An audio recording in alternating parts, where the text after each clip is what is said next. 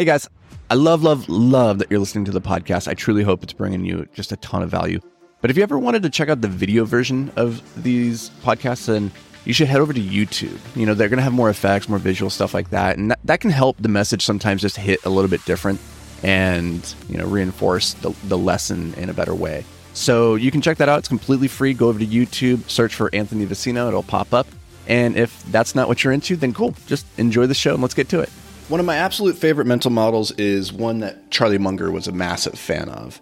It was invert, always invert. His idea is that is simple, and he wasn't the first to say this. I think actually it was maybe Fermi or Blaise Pascal or some other mathematician who said invert, always invert. Which is simply that if you're trying to solve a problem, often it's hard to solve the problem coming at it from the front. But if you invert the problem and you come at it from behind, then it can be quite a lot easier. And what this looks like in practical terms is often it's harder to know what you should do to move yourself towards your goals um, than it is to know what you shouldn't do. For instance, if you wanted to be healthy, if you wanted to be fit, if you always wanted to be energized, you might struggle to come up with a list of things that you should do, but you could probably pretty easily identify what are the things that you shouldn't do, right? The reason for this is because the human brain is very, very good at finding the negative, at finding the things that are, are, are bad for us, are to be pessimistic. And it's a lot harder to find the things that are, are good for us. And that's because we are pattern recognition and threat recognition machines. And the ability to identify what things are bad for us, that should come more easily to mind than the things that are good for us. Okay. At least from an evolutionary standpoint, that'll keep you alive a little bit longer. And so we can apply the same concept to the idea of our financial uh, life. If you want to get rich, well, it's hard to know exactly what you should do to do that if you've never been around people who are rich and you've never been rich. So, what are the steps? What are the actions you should take? But easier is to say, well, if I wanted to stay poor, what would I do?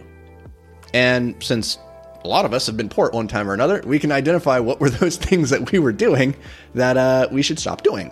And so here is a list of 15 ways to stay poor using this idea of inverting. So if you take these and invert them, then chances are you'll be on the path to a better financial place than you are currently. So, number one, and for the record, I've done all these. Number one is do the bare minimum. I personally wasted years thinking I was going above and beyond. Um, but the truth is, I was doing the bare minimum because I didn't really understand how much effort goes into doing great work. A good rule of thumb is this take your current output and then multiply it by a thousand, and now you're in the ballpark of what it actually takes to be successful. This is just a simple reframe of expectations. It's powerful. Number two is wait to be told what to do. This is a lesson my younger self would have done really well to learn sooner. It's simply this you have very little value to the world if you're waiting to be told what to do.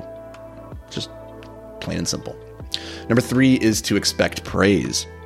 Truth is, nobody cares. Work harder. If you're working expecting people to pay attention and be grateful for your efforts, then you're going to end up very frustrated because people generally don't pay attention. They don't care all that much. So just get back to work. That's the moral of the story here. I know for myself, when I was a W 2 employee, I spent a lot of time doing things. And then when they didn't get recognized by my boss or my manager, I would stop doing those things. And do you think that put me on the fast track to success? Or do you think that just created this negative reinforcement cycle? Um, yeah, exactly. Number four, turn everything into a transaction.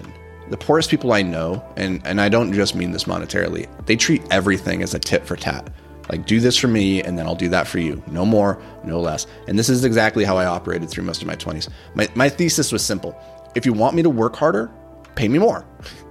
Now, when you treat everything like a transaction, you get exactly what you give. And the people who treat everything like a transaction, they tend to not give very much. I think this is one of the best recipes for staying poor. Number five, spend more than you make. Wealth is the ratio between what you make and what you keep. Unfortunately, for most of us, um, our lifestyle grows as fast as our income, which means you stay forever poor. This generally occurs because we become more concerned with playing the status game than we are at winning the money game. But ask yourself this is your goal to look like you have money or to actually have money and have the security, the peace of mind that comes with that money? Because these are very, very different things. Be very clear about which game you're trying to win. Number six, stop learning. Humans, humans are a lot like that myth of the shark that says if we're not moving forward, we're drowning. And this might not be true for sharks, but it certainly is for humans. The day you stop growing is the day you start dying. Number seven, trade your time for money. As Buffett himself said, if you can't find a way to make money in your sleep, you will work until you die. You have to find a way to decouple your time from the money that you make. Number eight, take advice from poor people. Okay, here's my general rule for advice in general like in, in, life is don't take advice from somebody you wouldn't trade places with. That means don't take fitness advice from an unhealthy person. Don't take relationship advice from a single 19 year old and don't take financial advice from a poor person. It's shocking to me that this even needs to be said but there it is. Number nine surround yourself with people who tolerate mediocrity. Listen there, there are no prizes being awarded for the smartest, most driven, or most focused person in the room. In truth, every room reverts to the mean, which means you're only ever getting pulled up or down. So choose your rooms wisely. Number 10, overthink and underact. Truth is, nobody's ever been guilty of over executing. Overthinking, on the other hand, yeah, all the time. But over executing is actually impossible. I challenge you to prove me wrong. Number 11, wait until you feel ready before getting started. Here's the spoiler alert you will never feel ready, so you might as well just get started. Number 12, quit when things get hard. If you're out there feeling like you're screaming into the void and nothing you do matters, just remember this is what hard feels like, and it's why most people give up. Don't be most people. Keep going. Do the hard thing. It will get easier. Number 13, Go ahead and complain about how easy everybody else has it. Winners focus on winning, losers focus on winners. Truth is, the competition does not matter. Just focus on yourself. It's the only game that you is worth playing. It's the one that you're playing against who you were yesterday. Number 14, break the promises you make to yourself. I had to learn this one the hard way multiple times in my life is that if you can't discipline yourself, then the world will have to do it for you. I've talked about this one a lot in previous podcasts, and it's something that's so near and dear to my heart. I recommend that you you go spend some time diving into how the concept of discipline equals freedom.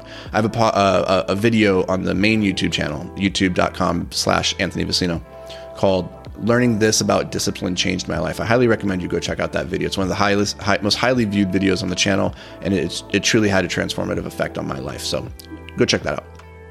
Number 15, last but not least, if you want to stay poor, blame luck as the reason you aren't where you want to be. Hell, it might be true. You might be the unluckiest person on the planet. It's not your fault, but it is your problem. And no problem was ever fixed by complaining about it.